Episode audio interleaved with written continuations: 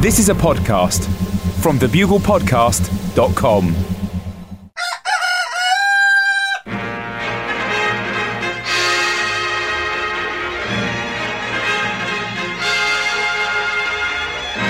The Bugle, audio newspaper for a visual world. Hello, Buglers, and welcome to issue 198 of the Bugle audio newspaper for an unapologetically visual world. The enemy of injustice, hypocrisy, and fact. With me, Andy Zaltzman, the three-time European winemaker of the year. That's wine with an H. Man was I, man was I an annoying five-year-old and 18-year-old and 35 year old. And joining me live now from the city known variously as the Big Apple, the Frotting Elk, the Little Apple, that's going back a little way now, and the Apple Pip, that's back to the 17th century, and also known as Quite New York, in other words, New York. It's the man who eats news and belches satire. It's John Oliver. Hello, Andy.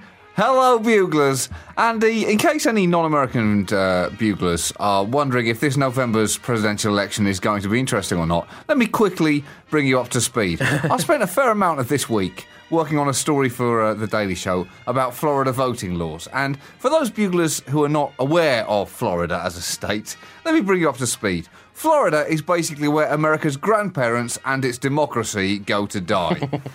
The current governor of Florida uh, is involved in a controversial attempt to purge the electoral voter rolls uh, in a move that many people believe to be politically motivated due to the fact that it is. And you might be thinking, hold on, a Florida governor purging voters just months before a presidential election? I think I'm experiencing deja douche. well, you are, because Florida, of course, dragged us through all of this in 2000 when the presidency was decided by under 600 votes. And it looks like they're up to their old tricks again. So there is so much to look forward to already in November, Andy, because it once more looks like the White House is in the hands of a state which has alligator crossing signs in the road so that, you know, you can drive around fing alligators in the road. I think if they're going to purge voters, they should have the decency to do it properly, go Stalin style. You know, no, Yes. You know, at least be above board about it, Florida. It's the subterfuge I can't stand.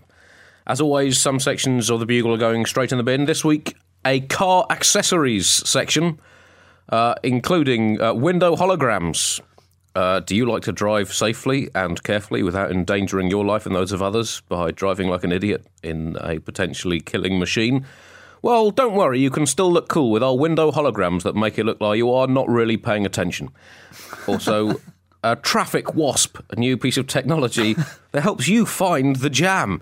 When you're on your way to a tedious day at work or a family get together that you would rather avoid, Traffic Wasp will direct you straight into the busiest possible traffic jams to enable you to turn up as late as possible, but with a half decent excuse and also uh, an electronic scrolling message display so you can tell other drivers what you really think of them. Just strap it to your roof, and it's equipped with basic phrases including "Do not drive your car into my car," which is basically what most honks of the horn mean, and "You dickbag, watch where you're driving," and also slightly more generous, "You took that corner really beautifully." And also in the bin, a special picnic accessory offer for the summer. Uh, we're offering you a free semaphore. Eat your sandwich food on a scenic clifftop and communicate with passing shipping with the new semaphore. As Andy, used I- by Lord Nelson. I heartily recommend, Andy, that you plough your entire life savings into the Traffic Wasp business plan.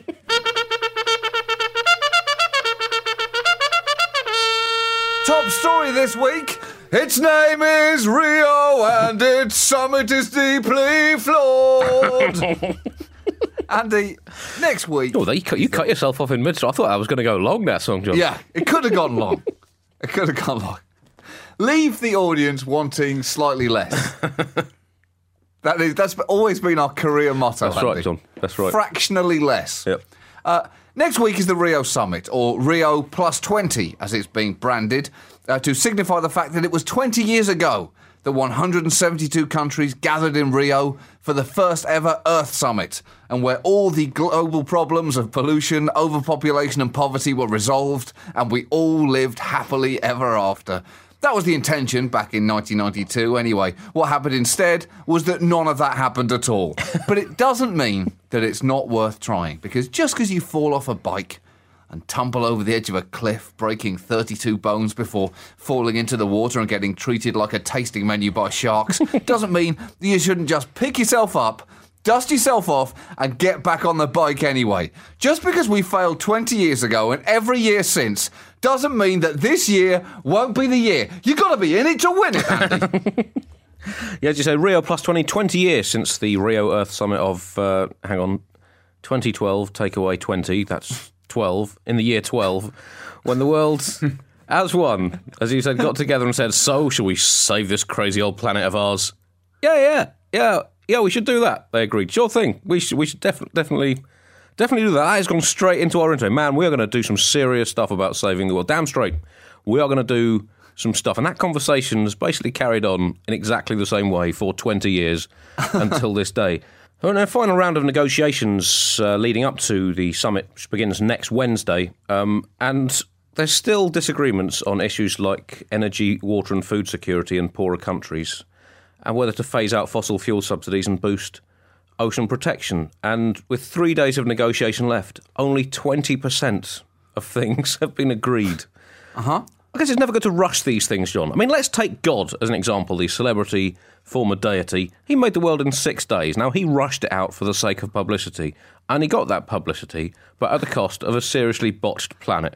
In fact, the whole environmental problem we face today, or ignore today more realistically, comes down to the fact that God did in six days what any sensible person would have taken, I don't know, six billion fing years over. He could have ironed out the rough edges.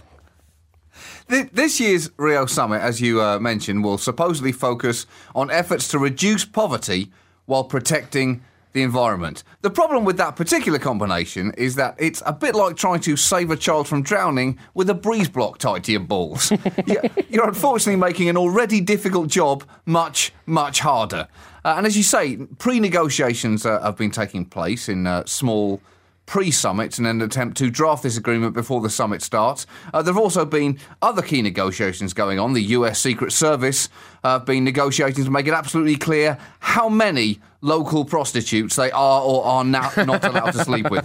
They do not want another repeat of Colombia, where there was a bit of an administrative grey area over whether or not part of their job down there was to sleep with prostitutes while leaving the president's schedule lying around.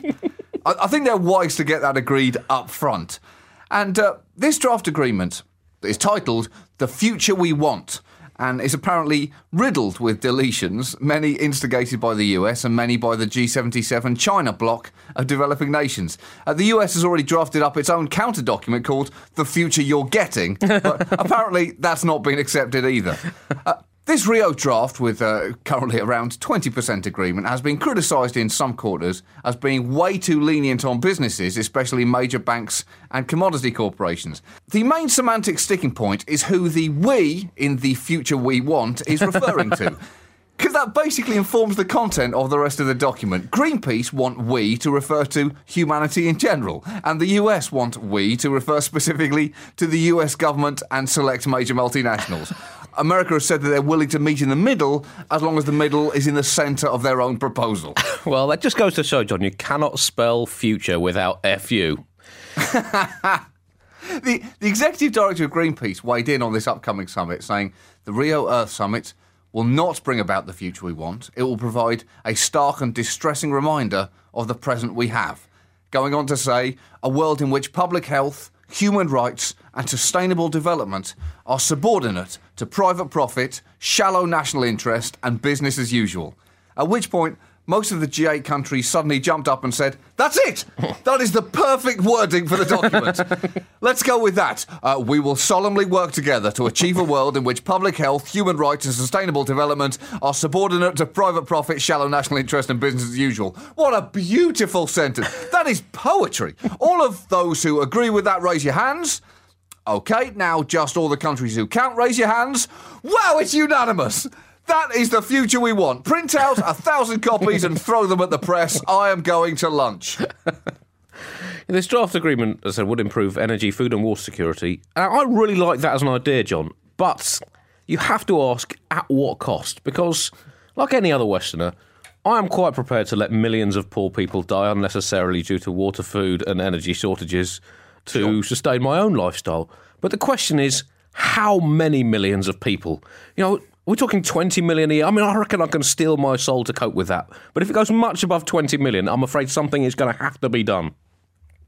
Uh, it must be a truly demoralising area to work in because clearly the numbers here don't look good for next week's summit. Since the last uh, Rio summit 20 years ago, uh, the Earth's population has gone up by 22%, uh, seafood consumption has gone up by 32%, meat consumption has gone up by 26%, meaning that the planet's general fatness has gone up at least 64%. we consume so much now that apparently over one and a half planets are currently needed to meet consumption demands. And again, there, when I say we consume so much, that we clearly refers mainly to America and Europe, who both see natural resources as very much an all you can eat buffet. if you're not slightly ashamed of yourself by the time you're leaving, you shouldn't have been there in the first place. it would be easy to go into this summit cynical and depressed. Uh, I believe it starts on Wednesday, this summit, which is why it's so important for people to try to be upbeat. Uh, in a widely circulated editorial, former Soviet President Mikhail Gorbachev, uh, who now runs uh, Green Cross International, contrasted the optimism and hope of the Rio Earth Summit 20 years ago with the cynicism and despair surrounding this one. Uh, so it was lucky that Jim Leape, the head of the World Wildlife Fund, had an inspiring speech to give us to lift our hearts as we go into next Wednesday, he said, We are facing two likely scenarios an agreement so weak it is meaningless, or complete collapse. Neither of these options would give the world what it needs. Wow, that is negative, Andy. I mean, I'm not saying that Jim Leape is wrong, but holy shit, that is pessimistic. That is a man who could not give a good half-time team talk. All right, team, gather around. Now, look, I know things look bad out there. But if we really dig deep, if we give everything we have out there, then we have two likely scenarios. We either get completely humiliated or we get comprehensively destroyed. now get out there and take the crushing defeat that now seems inevitable. Let's do this! To quote Giovanni Trapattoni, the Ireland manager from last night's game with Spain. so there's this uh, question about phasing out fossil fuel subsidies and trying to reduce our dependence on fossil fuels. I think this is the wrong way of going about it, John. I think we should be encouraging people to use more fossil fuels by a significant amount because history has shown time and again, like the smug little know all I told you so condescending shit that it is, that the human soul responds to nothing other than deadlines. Are we to use our fossil fuels as quickly as possible to give ourselves no option other than not to use fossil fuels. Because realistically, Yes. the way the human brain works, we're not going to do anything about this until we all open our curtains every morning to see polar bears wrestling penguins on our front gardens. so the green movement, for the long-term good of the planet and the environment, should be encouraging people to be as environmentally irresponsible as possible. It's a lost leader. Uh, the odds are obviously stacked against anything significant being achieved during this summit. It's uh, coming in the middle of a pretty tricky political period with the US presidential election later this year, an impending change of leadership in China, and with many nations experiencing very serious financial issues. Not only that, but it seems like not only do most key world leaders not care about any of the issues involved enough, it seems they can't even be bothered to turn up either. President Obama, Prime Minister David Cameron, Angela Merkel, and scores of other leaders have chosen not to be there next week and instead are sending inflatable versions of themselves saying, Seriously, I give you my word that they will pay exactly as much attention as I was going to anyway. Please keep me away from candles. The summit is also going to focus on the thorny issue of population. Um, the world's 105 uh, leading science academies, including the British Royal Society, have warned international leaders that failure to act now on population growth and overconsumption will have, quotes, potentially catastrophic implications for human well being. And God himself, as often these days, has been eerily quiet on the issue. Uh, and we could really do with him coming out and issuing one of his rare proclamations to the world. Look, I'm not really that fussed about that kind of shit anymore. It was just more of a logistics and procedural thing for before Johnnies and stuff were invented. I just didn't want people injuring each other's flobble cranks trying to make a prophylactic out of a pineapple or something. Plus, life expectancy was pretty ropey back then, so uh, we kind of needed all the people we could get. That clearly isn't the fucking case anymore, so I'd really appreciate it if you stopped quoting some shit I said two or three thousand years ago as a justification for something that is obviously somewhere between idiotic and clinically insane now. Capiche? Right, I'm going to FRO again for the next 2,000 years. I'm building a new planet, and this time I'm taking some fucking time over it. I'm drawing plans and everything, and no wasps, and no boobs or willies or anything like that. They're clearly too much of a distraction. Cheerio. Up the quins. Build on it, boys. Don't want to be a flash in the pan. Now chisel that into stone, Moses, and read it back to me.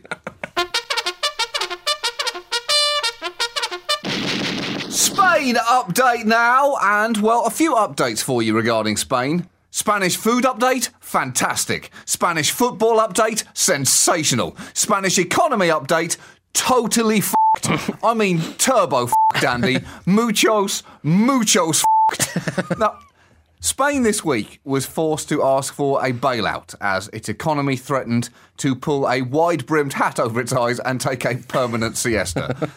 The bailout will be an estimated 100 billion euros, but Spain contends that it is neither a bailout nor a rescue. So, what is it then, Andy? A gift? A banking error in their favour? What would they call someone giving them 100 billion euros? the the Spanish Prime Minister, uh, Mariano Rajoy, was insistent that the bailout, which wasn't a bailout, because he said he didn't want it to be a bailout, so it definitely wasn't a bailout. It just looked like a bailout and happened to be the same amount of money that a bailout would be, and it was actually going to be used to bail out some Spanish banks. But critically, it was not a bailout. He insisted that it was his idea all along. He said, No one pressured me into this. I pushed for it myself because I wanted a line of credit. It's not a bailout, it's a victory. And the finance minister of Spain said in a press conference, it's a loan with very favourable terms, much more favourable than the markets. In no way is this a bailout. and the next day, when the Spanish people started calling bullshit on this whole explanation, the Prime Minister called a press conference and doubled down, still refusing to call it a bailout, and instead referring to it as, and I quote, what happened on Saturday? How long does he think he's going to be able to keep this up, Andy? I would just like to thank the Eurozone for what happened on Saturday. I hope this fixes our banks and we won't need another what happened on Saturday in the future. also, the terms of our what happened on Saturday leave us room for manoeuvre, and we intend to pay, and this is important, we intend to pay back every penny of our what happened on Saturday. 100 billion euros to rescue Spanish banks. That's quite a lot of money. But I guess, you know, once you've started shoveling money into a black hole, you really have to keep doing it until it fills Yes. up. You know, I'm not a, I'm not an astronaut, but I reckon that's got to be uh, that's got to be the way forward. There's been a lot of questions over where exactly all this money is going, to which the Spanish government has responded, "Shh, shh, there you go, it's fine."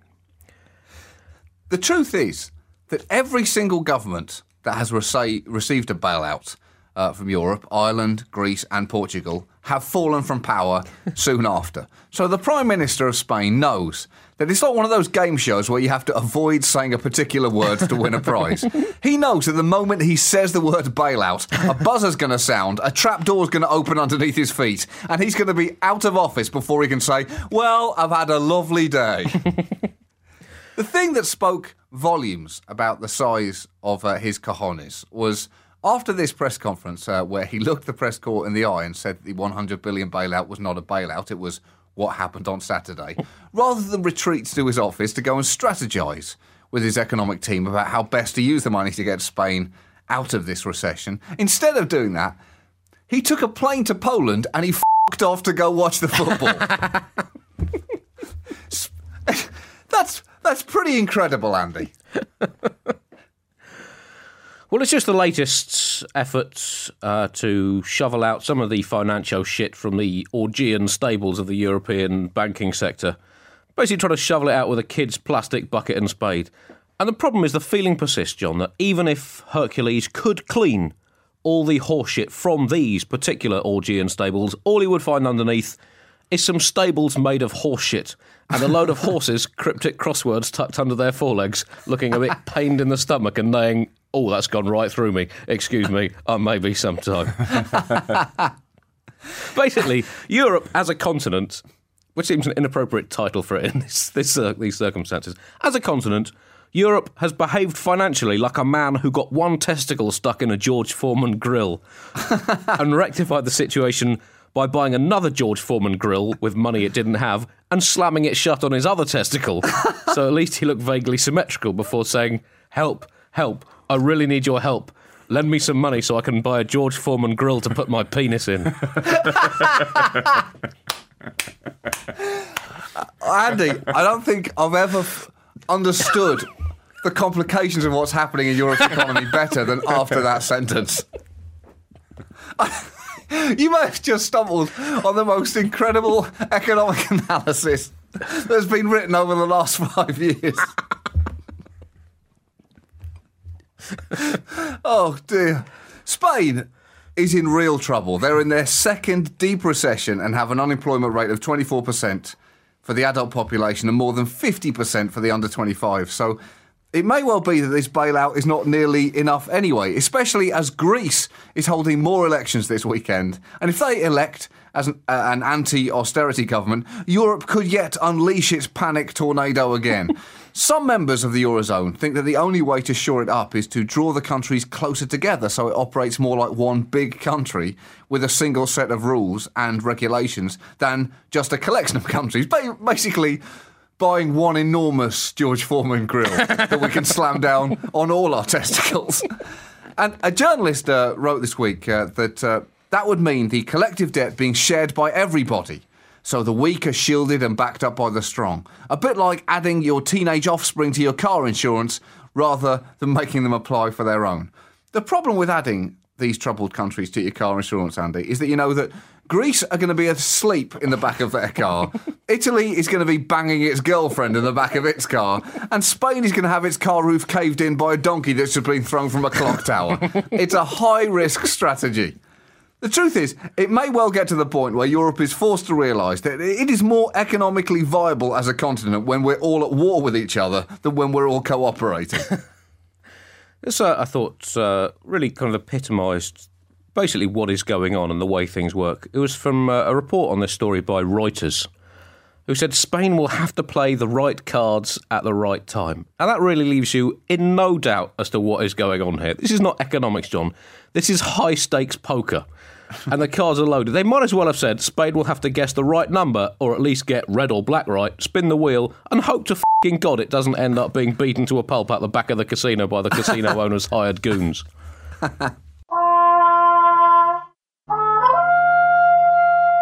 Elvis has left the building. Now Elvis is back in the building again. He's back. now, news emerged this week that Elvis Presley is uh, to be digitally recreated for a series of live shows and TV appearances. A virtual hologram style likeness of the King will be produced by the same company who made that amazing Tupac hologram that played at Coachella this year and instantly sobered up an entire crowd who'd not been warned that this was going to happen. so essentially, suddenly thought that the ghost of Tupac had emerged and was shouting at them, What's up, Coachella? Uh, uh, I don't know. What is up, ghost of Tupac? The. The Elvis concert's announcement has caused, understandably, quite a stir. Elvis Presley Enterprises said this is a new and exciting way to bring the magic and music of Elvis to life. They went on to say it's also a new and exciting way to milk the withered teat of this cash cow's legacy. Well, it's very interesting. I mean, I've died at gigs, John, uh, but not 35 years before I've even gone on stage.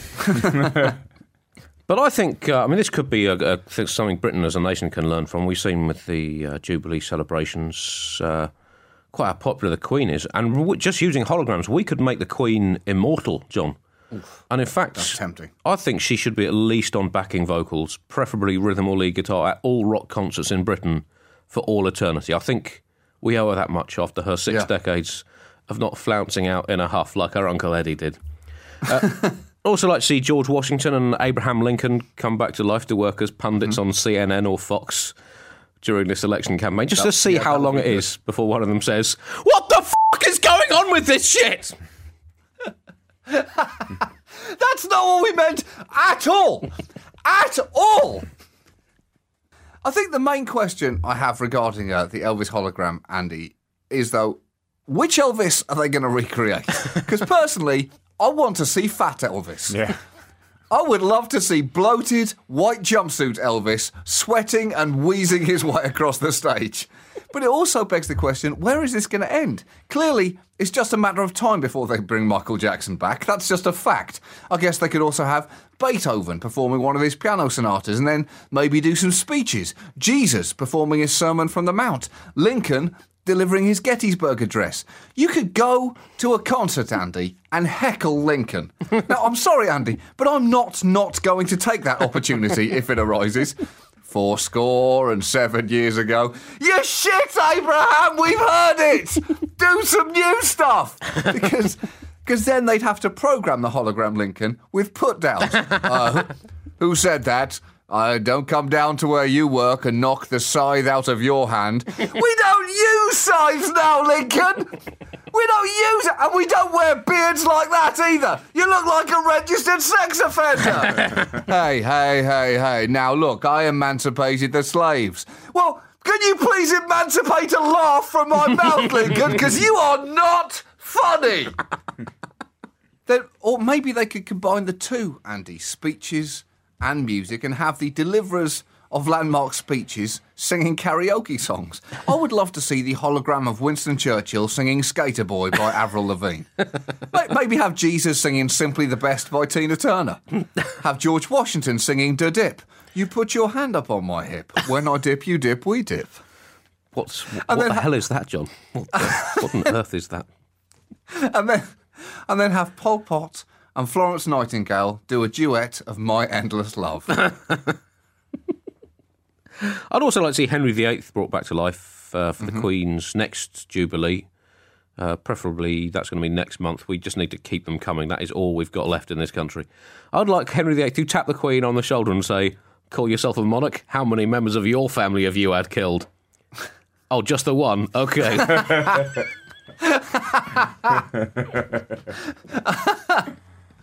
But maybe, Andy, maybe we should do some live bugles, but only do them with hologram versions of ourselves. We'd have to do it a bit more cheaply, obviously. So we could just use some of the holograms that have already been created. So, you know, we could just put my head on Tupac's body and and your head on Tina Turner's body.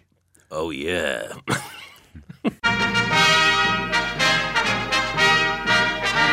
Olympic opening ceremony feature now, and details have been announced, John, over the most significant moment in British cultural history, probably since uh, the ancient Romans moved here and stopped us painting ourselves blue.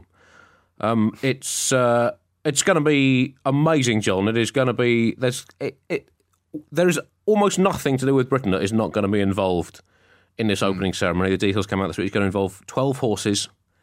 10 chickens, 70 sheep, a village cricket team, two mosh pits, and a massive harmonically tuned bell. Wow. And, John, the interesting thing is, all of those things were found in Osama bin Laden's compound in Abbottabad. Now, one of one of the worries when we won the Olympic bid was the opening ceremony, especially because at the last Olympics in Beijing, China delivered an opening ceremony with all the spectacle that only a country unshackled by human rights could present. when you saw thousands of Chinese people lifting columns in perfect synchronicity, performing flawlessly like their lives depended on it, you really thought, this is what you can achieve if you hit people with sticks. So it seems that Britain has opted to go a different way, because as you say, there was an early announcement of the details of the opening scene of the opening ceremony, and the director Danny Boyle did indeed reveal it will feature 70 sheep. Real sheep, Andy. Did you hear that, China? Real sheep. Sure, you had thousands of drummers making a noise that rivaled thunder itself, but we are going to have a startled sheep shitting in a field. Because those sheep are going to shit, Andy, and it won't be their fault when they do. And to be fair to us, I don't think any Olympics opening ceremony in history has featured a shitting sheep. So we are already breaking down barriers. I play uh, village cricket as well, and it's rubbish. The cast and crew, uh, which will number 10,000 once volunteers are taken into account, have uh, apparently one more weekend of rehearsals in Dagenham before moving into the stadium. There have already been 157 rehearsals so far, and I do hope, who, do hope that one of those rehearsals involved what to do when a sheep freaks out and starts charging towards the Albanian swim team. Uh, Danny Boyle, uh, who is overseeing the whole opening ceremony, said that there would be British humour and that the country's history would be represented, but not in a box ticking way. Uh, and that the show would reflect, and I quote, parts of our heritage, but looking forward as well. And I would love to be the first country, Andy, to acknowledge the atrocities they've committed during their opening ceremony. I would love it if we recreated the Amritsar massacre as British troops opened fire on 15,000 unarmed Indian people as Tom Jones belts out What's New Pussycat. that would bring the house down. That's right. It's the good and the bad, John. Let's you know, let's let's see both sides of that coin. And now to continue our exclusive coverage as the official broadcaster of the Olympic Games. Can we say that, Chris? Can we say that? Uh, if, if we don't say it, it's all right. Yeah. Okay, right. So, as the official broadcast of the Olympics, the, uh, here are some more great Olympic moments from 1988 in Seoul. Ben Johnson's failed WAS test. uh, no, Mr. Johnson, you cannot pour a carton of orange juice into it. Well, I don't make the rules. Well, that not since Jarmila Kratochvilova tested positive for being an orange four years ago. well, I don't care if little Mr. Gribbler is feeling shy. It's got to come out of him. 1960, Rome. The moment that legendary barefoot Ethiopian distance runner Abebe Bikila realised he'd forgotten his shoes. Oh shit, I've forgotten my shoes. oh. And 1936, Berlin. Andy, you should have a Vegas impressions show. 1936, Berlin. Hitler having dinner in the Reichstag with his cabinet the night Jesse Owens won the 100 metres.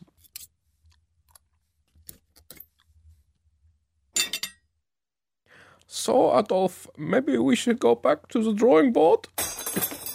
Ow! So you channeled your inner hello hello there. Andy is the man of a thousand identical voices. I only need one to get on my role in the Smurfs, John. Can't argue with the petition. Your emails now, and this one comes in from Nathan in Carbondale, Illinois. That sounds like a made up place, John.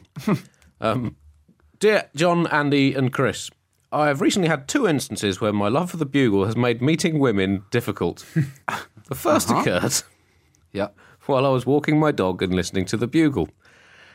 Um, as I bent to withdraw the deposit my dog had just left on a lawn, the bits in Bugle 193 about Osama bin Laden's last thoughts came on and had me crying with laughter. After retrieving the parcel without any disgusting mishaps, I look across the street to see Joanna, the mad, sexy neighbour, watching me with a disgusted look on her face.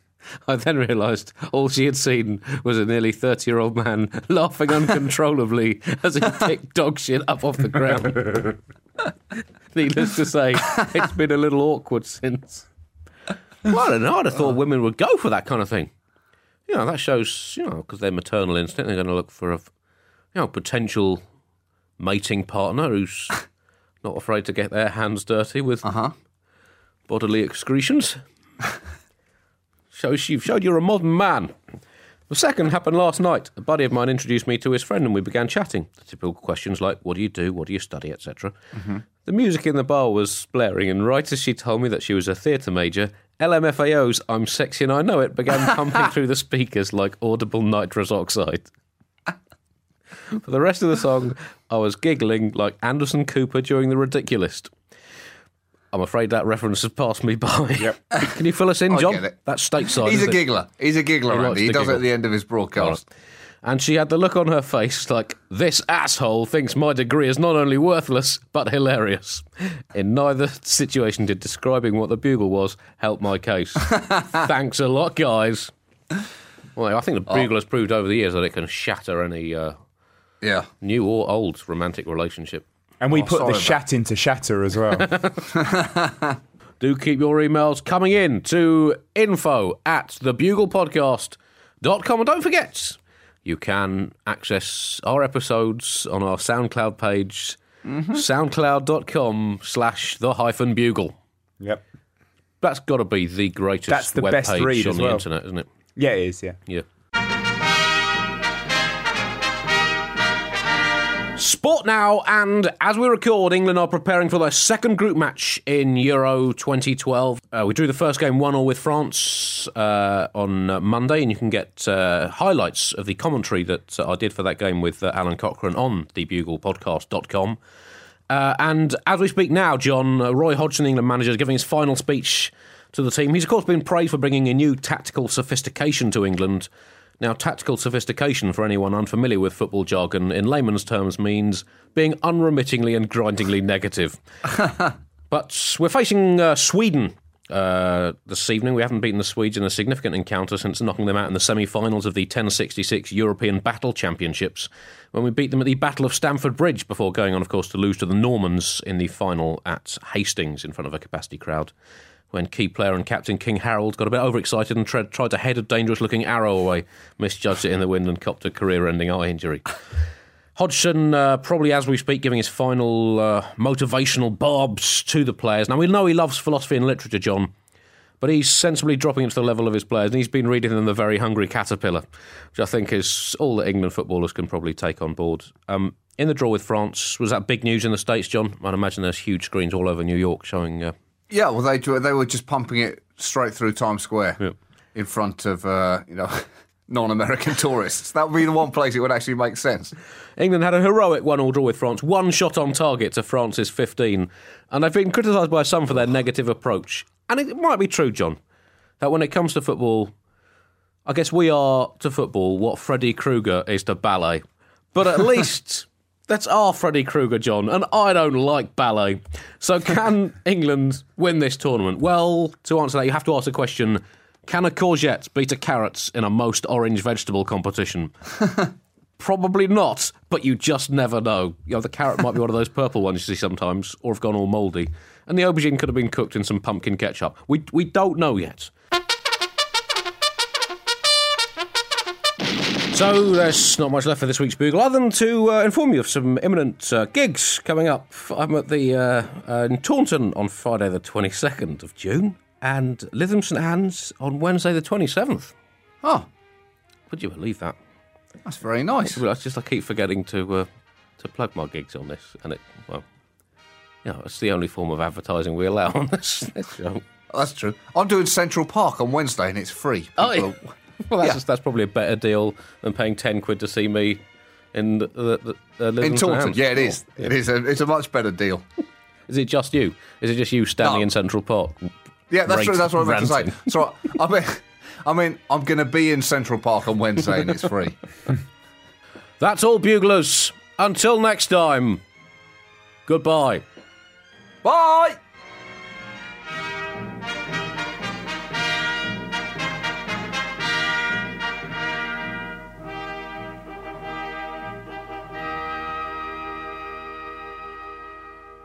Hi, it's producer Chris from The Bugle here. Did you know that I have a new series of my podcast, Richie Firth Travel Hacker, out now?